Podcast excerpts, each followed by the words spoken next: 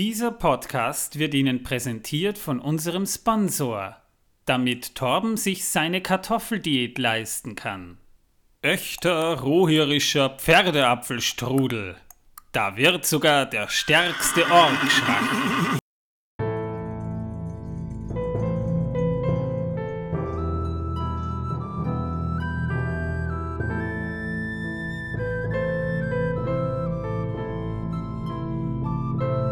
Megovanen, Melonin und herzlich willkommen zu Folge Nummer 7 unseres Podcasts Der Herr der Ringe pro Minute. Der Podcast, in dem wir Folge pro Folge jeweils eine Minute aus dem Film Der Herr der Ringe Die Gefährten von Peter Jackson analysieren und besprechen. Ich bin der Manuel, ich moderiere das Ganze hier und wir sind heute drei ältere Herren und eine junge Frau. Da ist die Corinna. Und ich freue mich schon. Ja, sie vergisst gerade zu erwähnen, dass sie die 50-prozentige Frauenquote in unserer Ehepartnerschaft darstellt. Ja. Und mein Ehering, der hat auch eine Seele, oder? Über das kommt man mal nachdenken. Ja, durch diesen Ring knechtest du mich. Der Schatz. ist sogar schon im Abfluss gelandet.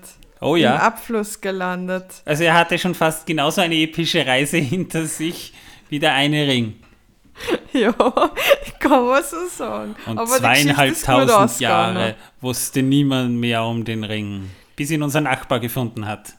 Ja, aber um genau zu sein, war das sogar die Nachbarin, die ist da ganz geschickt. Stimmt, genau. Und Nur die dann, haben sie dann nicht gegenseitig umgebracht. Und dann gab es viele große Freudentränen, weil der Ring Sehr wieder schön. aufgetaucht ist. Und die Ehe ist gerettet worden dadurch. Ich habe immer noch weiße Haare davon.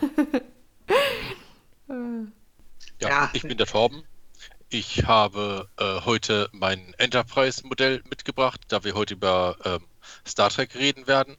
Äh, Star Wars habe ich mir nach der letzten Folge angeschaut. Es war äh, nicht das, was ich erwartet hatte, aber immerhin vorhanden. Und das goldgepresste Latinum im Star Wars-Universum habe ich leider nicht finden können. Sehr schade. Naja. Jedenfalls bricht die Enterprise heute zu neuen Galaxien auf, die nie ein Mensch zuvor gesehen hat. Sehr schön. Ah, und ich bin der Martin. Äh, ich bin auch wieder dabei. Äh, das heißt also, wenn wir heute über Star Trek reden, äh, da kann ich aber mein Modell vom Millennium Falken aber wieder einpacken. Das ist Wieso? aber blöd. Das fliegt doch John Picard. Oh, ah, ja, ja, verdammte ja, Scheiße. Ich glaube, jetzt habe ich es mir gerade mit einigen Fanbases aber so verkackt. Manuel, du sollst hier im Podcast nicht fluchen, haben wir gesagt. Ich fluche, wann ich will. Vor allem deine Frau ist nämlich auch dabei. Ja. Jedes Mal fluchen muss der Geld in die Kasse hauen und dann muss man dann zum Essen einladen. So schaut's aus. Oder Ihr uns alle. Fluchen gehört. Die alle, Flucht die ein Podcast Seemann, die dabei Frau. sind, musst du dann einladen. Also ein Seemann würde erröten, wenn dir mal anfängt zu fluchen. Halleluja. Ja, kehren wir mal zurück zu den Basics, damit unsere lieben Zuhörer auch noch wissen, dass es hier nicht nur um Star Trek geht, es geht um den Herrn der Ringe. Also hier geht es quasi um den jungen Harry, der einen Zauberstab findet, der verflucht ist und wird von Darth Vader verfolgt. So. Und was hat das mit Kartoffeln zu tun? Naja, in der Disney-Verfilmung tauchen die auf. Die singen den Kartoffeln, ja, da hast du recht. Genau. An die habe ich gar nicht gedacht. Was passiert also in Minute 7 vom Herrn der Ringe? Beginnen tut das Ganze eben mit Gollum, der den Ring in seiner Hand hält, den man, das kann man schon sagen, im ersten Teil eigentlich noch so gut wie gar nicht zu Gesicht bekommt. Galadriel erzählt, dass der Ring von dem Geschöpf Gollum tief ins Nebelgebirge getragen wurde und dort ist Gollum dem Ring verfallen. Wir sehen dann eine relativ lange Einstellung von Gollums Höhle und seiner Silhouette, wie er mit sich selber spricht.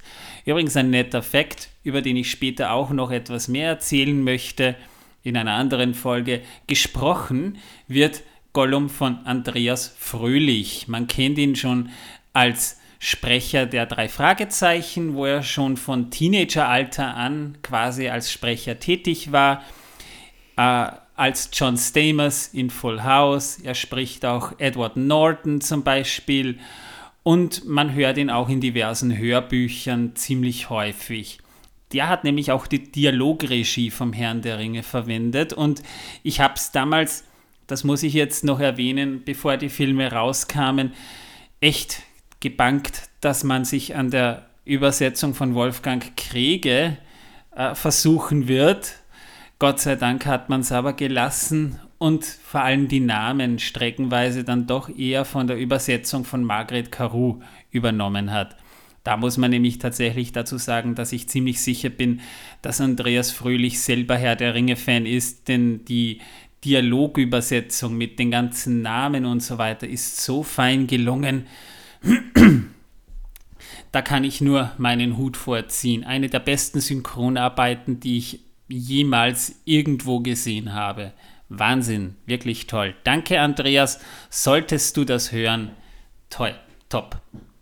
Ja, und ähm, dann endet diese Minute einfach damit, dass der Ring Gollum verlassen hat. Wir sehen ihn über Steine nach unten purzeln in einer Zeitlupeneinstellung. Und damit endet auch Minute 7 und wir haben da dann eigentlich auch schon wieder einen Mordszeitsprung zwischen dem Zeitpunkt, wo Smeagol Gollum den Ring in Besitz genommen hat und diesem Ereignis, das dann vor allem im Hobbit noch relevant wird.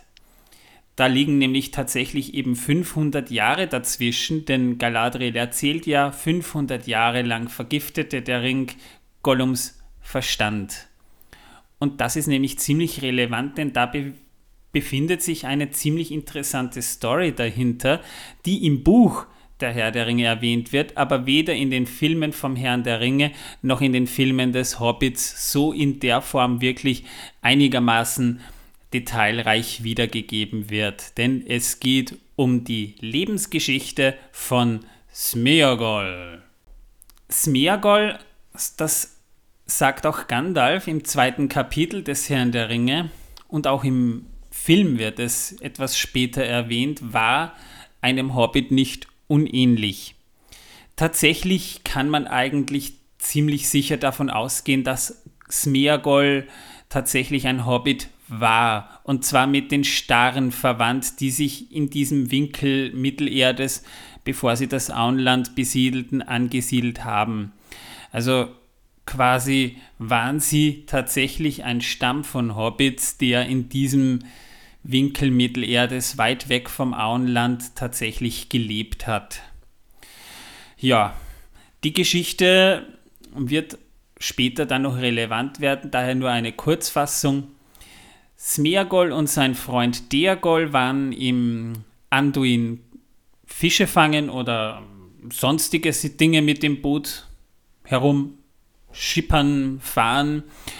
Und dabei haben sie eben geangelt und Deagol fiel, weil er einen großen Fisch an der Angel hatte, ins Wasser und hat am Grund des Flusses einen goldenen Ring gefunden. Der wurde ihm jedoch aus diversen Gründen, vor allem weil Smeagol behauptete, er hätte Geburtstag, wurde er ihm gewaltsam abgenommen. Tatsächlich hat Smeagol Deagol aufgrund des einsetzenden Einflusses des Ringes getötet, erwürgt und hat den Ring an sich genommen. Jedenfalls war dieser Hobbit-Stamm scheinbar geleitet von einer Großmutter. Das heißt, eine Großmutter hat diesen Stamm der Hobbits übernommen und Gollum hat ja zuvor sich schon etwas daneben benommen zu haben scheint, immer wieder ganz gerne mal verborgen, hat Hobbits in die Füße gebissen, hat Schabernack getrieben und hat sich dann eben ein kehliges Gollum angeeignet. Man nennt das auch Tick dürfte schon vorher so gewesen sein, dass Smeagol auch ein bisschen schizophren gewesen sein könnte. Also er dürfte schon von Beginn an ein bisschen ein Sonderling gewesen sein. Jedenfalls wurde er vertrieben aus seinem Stamm Wahrscheinlich eben, weil man dahinter kam, dass Smeagol Deagol ermordet hat. Und der ist dann auf der Suche nach äh, einem Unterschlupf und fern vom Tageslicht, das ihm im Laufe der Zeit, wohl auch dank des Ringes, immer weniger bekommen hat, auf, hat er sich auf die Suche nach einer Höhle begeben und ist eben im Nebelgebirge fündig geworden, und zwar unterhalb einer Orkstadt, kann man sagen. Und dort war es dann eben so, dass er sich dort sicher so 450 Jahre plus minus ein paar Jährchen verborgen hat. Ich glaube, es waren 480 Jahre. Müsste ich mir die Zeittafel dann nochmal angucken. Und dort hat er sich eben von rohem Fisch und von Orks ernährt, sofern sie so blöd waren und sich dahin begeben hatten. Und Gollum konnte sich mit dem Ring ja unsichtbar machen und konnte diese Orks verzehren. Aber da Gollum ja niemanden hatte, mit dem er sich hat unterhalten können, hat er angefangen, Selbstgespräche zu führen und hat immer mehr mit dem Ring gesprochen. Und deshalb gab es dann eben eine gewisse Aufspaltung in die Persönlichkeit Smeagol und in die Person Gollum. Und die haben miteinander gesprochen, mit Mein Schatz haben die sich unterhalten. Denn Smeagol war eben der Teil, korrigiert mich Leute, wenn ich mich da jetzt ein bisschen irre, Smeagol war der Teil, der eben noch übrig geblieben war von früher und Gollum war der Ring, der aus ihm gesprochen hat. So zum Teil jedenfalls. Ja, das kommt schon ganz gut hin, ja. Über die Psychologie hinter dieser Figur werden wir sicherlich noch häufiger sprechen. Es geht heute auch nur kurz oder nur sehr oberflächlich um die Figur Gollum, die ja in den Filmen 2 und 3 noch eine weit gewichtigere Rolle spielen wird und das möchte ich nicht vorwegnehmen. Beginnen wir also wieder mit ein bisschen Mittelerde-Geschichtsstunde im dritten Zeitalter. Das Ereignis fand im Jahr 2463 des dritten Zeitalters statt und nun machen wir weiter mit Geschichte. Um das Jahr 2480 beginnt Sauron etwa 500 Jahre nach dessen Untergang Moria mit seinen Geschöpfen zu bevölkern. Das heißt, Moria stand einige hundert Jahre nach der Erweckung des Balrogs so gut wie leer und wurde dann in dieser Zeit eben von Sauron quasi ein bisschen okkupiert. Es waren ja keine Zwerge mehr da und war natürlich ein gefundenes Fressen. Da konnten Orks, die das Tageslicht ja sowieso nicht leiden können, wunderbar leben und haben sich dort eben angesiedelt. Im Jahr 2510 beginnen sich die Rohirrim in Rohan anzusiedeln. Und zwar eben durch Eorl dem Langen. Im Jahr 2573 tauchen zum ersten Mal seit vielen tausend Jahren im Norden Eriadors wieder die Drachen auf. Und die Drachen beginnen vor allem in diesem Bereich, wo die Zwerge eben gelebt haben, in den Eisenbergen, Erebor, Eredluin, beginnen sie die Zwerge zu bedrängen. Und Wahrscheinlich wurde zu dieser Zeit auch ein Großteil der Zwergenringe vernichtet. Jedenfalls wurden dann Drachen erstmals wieder dokumentiert. Im zweiten Zeitalter hm, zum Beispiel gab es eigentlich gar keine Aufzeichnungen. Im ersten Zeitalter natürlich, aber nach Morgoths Sturz hat man lange von Drachen nichts gehört und die sind aber eben dann vor einigen hundert Jahren wieder aufgetaucht. Das ist wichtig für den Hobbit. Und das wichtigste Ereignis. 2683, das war so um das Jahr 1082 nach Auenland-Zeitrechnung, beginnt man dort schließlich Pfeifenkraut zu ziehen. Und das ist für die Hobbits tatsächlich ein wichtiges Ereignis, wie wir später noch erfahren werden. Und im Jahr 2747, auch ein wichtiges Ereignis, ein gewisser Bandobras Tuck wehrt einen Ork-Angriff auf das Nordviertel des Auenlands ab und erschlägt einen Orkhäuptling. Und er findet dabei ganz nebenbei das Golfspiel, weil er ihm den Kopf abgehackt hat und der ist in einem Kaninchenloch gelandet. Im Jahr 2770 Und das ist eben so eine Geschichte, das ist schwierig, weil im Film Der Hobbit das ganz anders rüberkommt, denn tatsächlich spielt das eben einige hundert Jahre vorher, fällt Smaug im Erebor ein. Das sind etwa 250, 300 Jahre vor dem Hobbit, denn im Film kommt das so rüber, als wäre das erst vor 60 Jahren passiert. Oder ungefähr so. Jedenfalls die Ereignisse, die dazu führten, dass Erebor an einem Drachen fällt, fand eigentlich schon weit früher statt. Und zwar eben in eben diesem Jahr 2770. Und um 2799 herum findet die Schlacht vor dem Osttor von Moria statt, wie man sie auch im Film Der Hobbit sieht.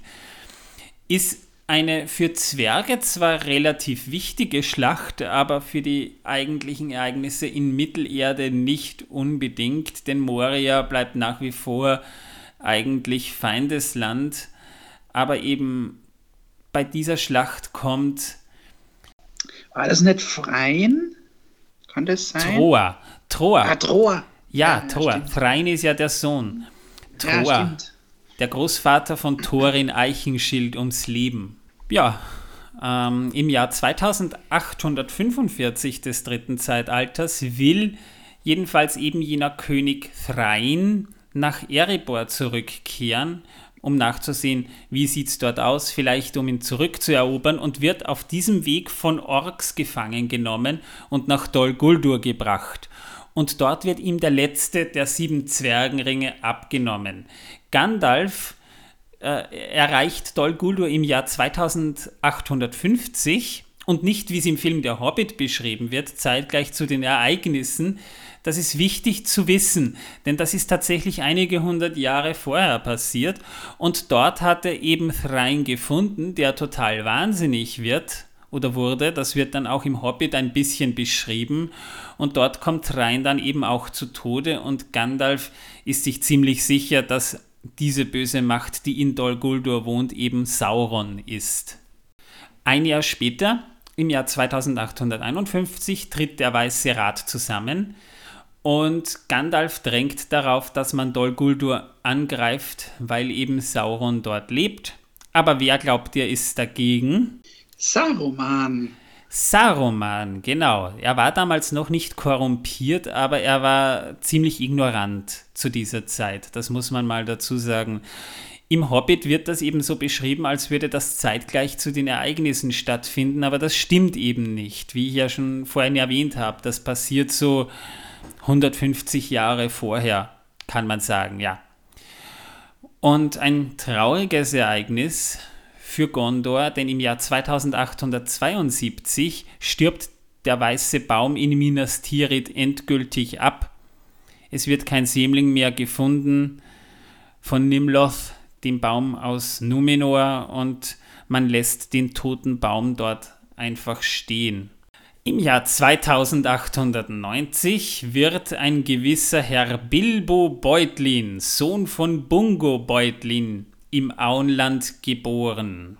2907 wird eine gewisse Gilrain geboren, die man auch als Mutter von Aragorn kennt. Im Jahr 2911 gibt es im Auenland den sogenannten grausamen Winter, der immer wieder mal erwähnt wird, als Anekdote. Da fallen nämlich weiße Wölfe ein, nachdem der Brandywein zugefroren ist. Und im Jahr 2920 stirbt der sogenannte alte Tuck, der älteste Hobbit, der in den Annalen der Hobbits jemals gelebt hat. Der wurde 130 Jahre alt. Im Jahr 2929 heiratet Arathorn eine gewisse Gilrain und im Jahr 2931, nämlich genau am 1. März, wird Aragorn geboren.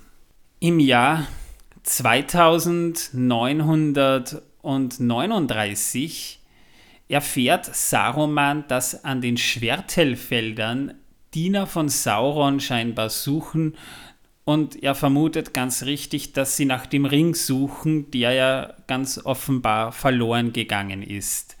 Aber, wie wir wissen, ist das nicht der Fall. Und im Jahr 2942 beginnen die Ereignisse, die auch im Hobbit beschrieben werden. Und da sind wir momentan nämlich auch bei unserer Erzählung. Dazu kommen wir aber in der nächsten Folge. Ich sollte der Korrektur halber vielleicht erwähnen, es war das Jahr 2941. Pardon.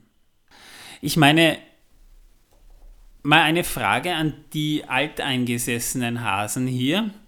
Also Corinna als jüngste im Bunde, die wird sich daran natürlich nicht erinnern können, weil sie auch die Filme nicht so wahrgenommen hat. Aber erinnert ihr euch noch daran, wie Gollum in den ursprünglichen Designs aussehen sollte, die man auch im Internet zu sehen bekam? Äh, nee, leider nicht. Also er sah zumindest im ersten Film schon ein bisschen anders aus, als man es dann im zweiten und im dritten Film dann gesehen hat. Ja. Genau. Und zwar, es gab, es wurde um Gollum eigentlich ein Riesengeheimnis gemacht. Einerseits, weil man natürlich technisch Ende der 90er noch nicht so weit war, wie man es Anfang der 2000er dann war. Da hat man dann eben mit Motion Capture einen Mordsschritt gemacht und Gollum ist ja heute noch eine Querreferenz zu diesem Thema. Man wusste aber damals schon, es sollte eine computeranimierte Figur sein, weil ein Schauspieler würdest du nie so hinkriegen, dass er eben Gollum darstellt. Das Problem mit computeranimierten Figuren war allerdings, und das hat Peter Jackson auch tatsächlich so in diversen Dokumentationen gesagt, man wollte einen ähnlichen Effekt wie bei Jar Jar Binks vermeiden. Gollum ist ja in der Hinsicht kein Comic Relief Charakter, sondern eigentlich eine wirklich tragische Figur und das muss auch eindeutig so rüberkommen. Ja, in den ursprünglichen Designs und das war eben schwierig. Es gab kaum Material, aber ein Bild gab es. An das kann ich mich noch ganz gut erinnern. Ich habe es auch nochmal gegoogelt. Die Auflösung, also heutzutage hat nicht mal ein, ein Icon eine so miese Auflösung wie Ende der 90er, aber damals waren ja auch die Bildschirme kleiner. Man hat damals natürlich mit anderen Materialien gearbeitet als heute, was Auflösung und, und Grafik anbelangt. Und es gab eben ein Bild von Gollum, da hatte er eben auch so braune Augen. Seine Haut war richtig grau und er sah so ein bisschen Frosch ähnlich aus. So ein bisschen wie Gollum aus dem Ralph Bakshi Zeichentrickfilm. Und ich bin sicher, der eine oder andere von euch hier hat ja den Zeichentrickfilm gesehen. Da war er ja auch eher. Also der Gollum aus den Filmen und der Gollum aus dem Zeichentrickfilm sehen sich jetzt gar nicht mal so unähnlich. Also da ist schon eine gewisse Inspiration da. Im, im Buch wurde Gollum ja nie so detailliert beschrieben. Das heißt, Tolkien hat sie ein bisschen der Fantasie überlassen, wie man sich Gollum vorstellen kann. Aber das ist auch der Grund, warum zum Beispiel in der Zeichentrickfassung vom Hobbit Gollum wieder ganz anders aussieht. Das sieht er nämlich wirklich wie ein Frosch aus. Und im Film, im ersten Film, man sieht ja in dieser Minute, die wir gerade die beschreiben, ja nur die Silhouette, aber da sehen wir auch so ein bisschen, dass Gollum ein bisschen anders aussieht als später. Seine Augen sind braun und nicht blau. Das sieht man in einer anderen Szene des ersten Teils auch nochmal ganz deutlich. Mm. Ja, ja, ja, das stimmt. Wenn man es vergleicht, ja. Und deswegen beneide ich eigentlich an jeden, der noch das Glück hatte, den Herrn der Ringe zu lesen, bevor die Filme rauskamen weil man sich Gollum noch selber vorstellen konnte. Ich habe ihn mir ganz anders vorgestellt, als, als er dann im Film dargestellt wurde, muss aber dazu sagen, dass meine Fantasie hinter dem zurückgeblieben ist, was Gollum im Film dann tatsächlich war. Also er ist wirklich die passende Referenz zu der Romanfigur Gollum auch. Das muss man dazu sagen. Aber im ersten Film war man erstens technisch noch nicht so weit, Gollum so darzustellen. Und er hat auch aus anderen dramaturgischen Gründen noch nicht den Raum eingenommen, den er später einnehmen würde. Man sieht ja auch im Film eigentlich nur kurz Gollums Höhle in einer Einstellung, sonst haben wir eigentlich immer nur kurze Aufnahmen, die nicht unbedingt eindeutig sind. Wir sehen eben die Höhle, wir sehen in der Mitte den See, wird auch im Herrn der Ringe und im Hobbit so beschrieben. Und in diesem See, in diesem unterirdischen See gibt es eine steinerne Insel, auf der Gollum lebt und eben mit dem Ring spricht.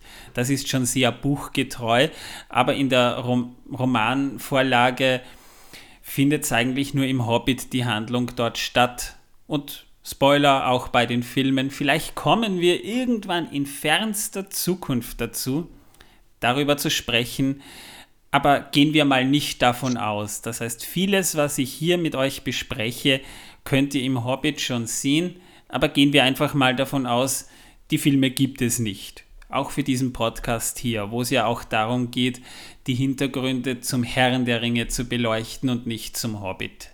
So viel mal vorweg. Womit wir, wenn jetzt von eurer Seite her nichts mehr kommt, mit dieser Episode eigentlich schon wieder durch wären. Wir haben jetzt mal wieder eine Geschichtsstunde hinter uns gebracht und wir haben mal ein bisschen über Gollum gesprochen und sprechen können. Ja, aber über Kartoffeln haben wir noch nicht geredet. Ja. Jetzt sprechen wir über Kartoffeln. Kartoffeln sind Jetzt ganz wichtig. Ich liebe Kartoffeln. Bei uns in Oberösterreich ist das Tradition, oh oh. dass man überall Kartoffeln dazu isst. Irgendwie. Jetzt fängt sie mit Kartoffeln an. Reis Danke, und Tom. Kartoffeln, Nudeln und Kartoffeln. Kartoffeln und Kartoffeln. Also eigentlich genau. sind Kartoffeln das vielseitigste Gemüse, das es überhaupt gibt. Ja, äh, wobei man hier sagen muss, spannend bei den Hobbits, dass die ja im Prinzip schon Kartoffelanbau haben aber ihr wusstet ja wahrscheinlich, dass die Kartoffel kein europäisches Gemüse ist. Wie kommt die Kartoffel also in ein Europa der mythologischen Vorzeit? Naja, die Enterprise hat sie runtergebeamt, ist doch ganz klar. Jetzt wissen wir Bescheid. Vom Todesstern runtergebeamt. Genau. Jawohl. Ja, und damit wären wir für diese Episode jetzt eigentlich auch schon durch. Lange Rede, kurzer Sinn. Wir sind da angelangt, wo der Hobbit spielt. Und das wird dann auch Thema für die nächste Episode sein. In der nächsten Episode beantworten wir euch detailliert die Frage, wie wurde der Ring gefunden, was ist das Kinderbuch unter Anführungszeichen der Hobbit eigentlich, mit ein bisschen historischem Hintergrund zu J.R.R. Tolkien und der Veröffentlichung dieses Buches, das ja letztendlich auch zum Herrn der Ringe geführt hat und wir beschreiben euch, was in den 60 Jahren zwischen dem Ringfund und dem Beginn des Herrn der Ringe stattgefunden hat, womit wir dann endlich auch mit dem Prolog der Geschichte zu Ende sind. Wir haben ja lange genug darüber gesprochen und nun kommen wir dann mehr oder weniger ans Eingemachte, zur eigentlichen Handlung des Herrn der Ringe, wo auch das Buch dann letztendlich beginnen wird. Ja, und in diesem Sinne würde ich sagen, ich wünsche euch auf jeden Fall noch äh, viel Spaß und äh, verabschiede mich dann für diese Folge. Ein wundersamen Tschüss. Er verlässt uns, wir trauen. Nö, wir sind schon am Ende. Ich sage in diesem Sinne auch Tschüss. Hoffe, es hat euch wieder Spaß gemacht. Wir hören uns dann bei der nächsten Folge wieder. Ich hoffe, es war balsam für eure Ohren. Tschüss. Ciao, ciao.